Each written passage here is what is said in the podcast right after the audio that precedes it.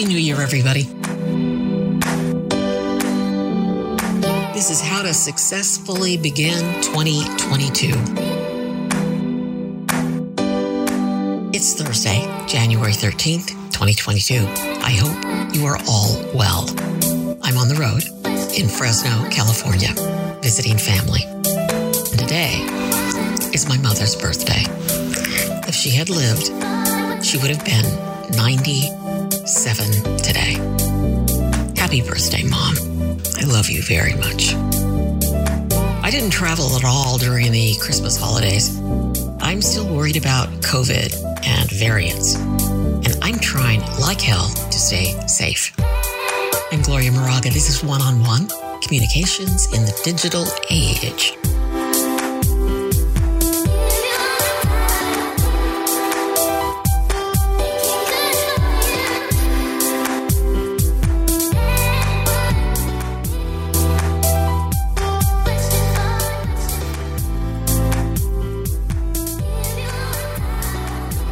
Begin the new year with joy in my heart. twenty twenty-two will start successfully, and it is going to stay that way. I'm trying to think of the new year as a blank slate. It's time to wipe away old habits and begin developing new ones. It's definitely time to commit to better communication. But first, we have to put down the frickin' phones. Step away from TikTok. Stop swiping, damn it, and talk to each other in person. And if you're outside and out and about in public, wear a mask. So I'm going to tell you what I'm determined to do this year. Please join me every day, no matter what. Let's talk to someone we love or someone we really like. Let's communicate every day. Two. Focus on positive thinking. Every morning, think about positive ways you are going to communicate that day. The positive things you want to say to people. Three, count your blessings every day. What are you thankful for? Think about it and remember it. And four, if you have trouble remembering to do numbers one, two, and three, then do what I do. Write a to-do list and stick to it. And just do it. The blank slate. Practice tabula rasa thinking. Okay, we're going to think of twenty twenty-two as a blank slate. We're going to think of twenty twenty-two as a blank slate. Embrace this thought. Tabula rasa, tabula rasa, tabula rasa. It is Latin for blank slate. British philosopher John Locke wrote about the concept of tabula rasa in his essay, Concerning Human Understanding. And he wrote it in sixteen ninety. And although the term was around long before Locke, he helped the blank slate term gain popularity. The Greek philosopher Aristotle taught his students that all babies are born with minds that are essentially blank slates. So you know what that means. All negative thinking, bad habits, the inability to talk to each other, they all result from someone somewhere in your life scribbling on your blank slate. Do you know those scribblers? They are the people who pull you down. Bullies at school, a mean sibling, a mean relative, and sadly, sometimes a parent. Definitely some mean bosses. Let's strive to erase the nasty scribblings and cling to the good ones. So we're going to go through the list every day, no matter what. Talk to someone you love. Communicate. Think about it. Who do you love? Who do you like? Those are the people you need to talk with. Many of us take these people for granted. Find the person at work you really like. I've realized that during the lockdown with COVID that I take my daughter for granted. I like her, but I don't really talk with her every day. Why? I'm out of the habit of talking with her. Now, she lives with me, and her two children live with us, and the children zap all of our attention and time. And to add to that, even though it may be uncomfortable at first, practice saying, I love you to people you love every day. You're going to be glad that you did. Two, the focus on positive thinking. So every morning, think about positive ways you're going to communicate that day. In nineteen fifty-two, and this is the year I was born, Norman Vincent Peale wrote The Power of Positive Thinking. I am not recommending you read that book because really, honestly, it's kind of dated. But I'm recommending two actions that Peale, a minister, preached. One, believe in yourself and in everything you do. And two, be kind to yourself. Just think about it. If we do these two things, think about how happy we will be. I found myself in the last six months not, not believing in everything that I do and not being kind to myself. I'm now going to make a conscious effort to stop with the negativity. I do believe in my work, and criticizing myself to others is not being kind to myself. Number three, count your blessings. Now, if you have trouble with this, write a blessings list. These are my blessings. I'm going to share a couple of them with you. I am able to walk. I use crutches and I have a leg brace, but I can still walk, and I am overjoyed by that. I'm thankful that I am loved.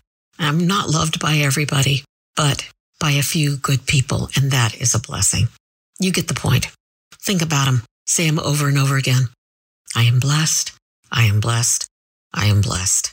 It will help you get through the hard days. So the to-do list. Now, I really believe in the to-do list. The list helps you stay on point. You can't say, oh, you know, I forgot, or oh, it was a busy day, I didn't have time. Same with dieting, because it's there. It's on the list. Make your list, work your way down. As a way to share all my personal thoughts, this is my first twenty twenty list, and, and I write a lot of them, uh, a lot of lists.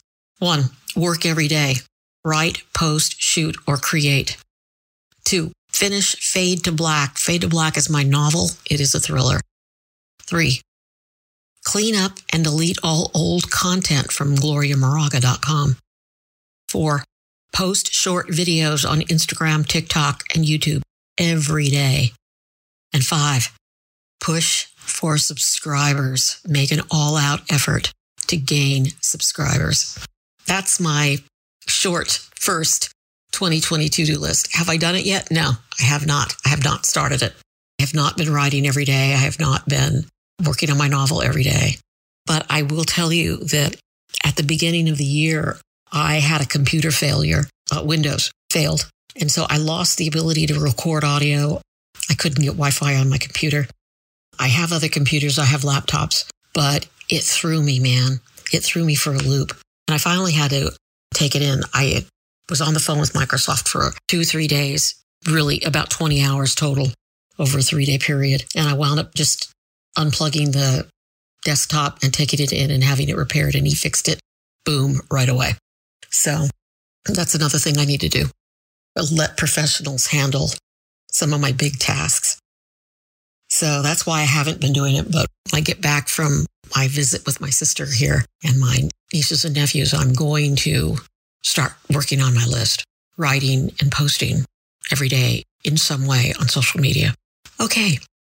I read an article for all of this. You know, I love to read and research. I was reading about diet books and dieting, and all diet books say that it takes about twenty-one days before you develop the habit of eating better and uh, eating good food. Three weeks, that's what um, a lot of the diet gurus say is, it's all you need, three weeks to develop good food habits. Now, I want to say this worked for me. If I can stick to my diet for that long, I really do begin to see results. I look and feel lighter and thinner, and my motivation soars, and then I lose weight. Same thing with um, right now, I'm trying to not drink so many Diet Cokes.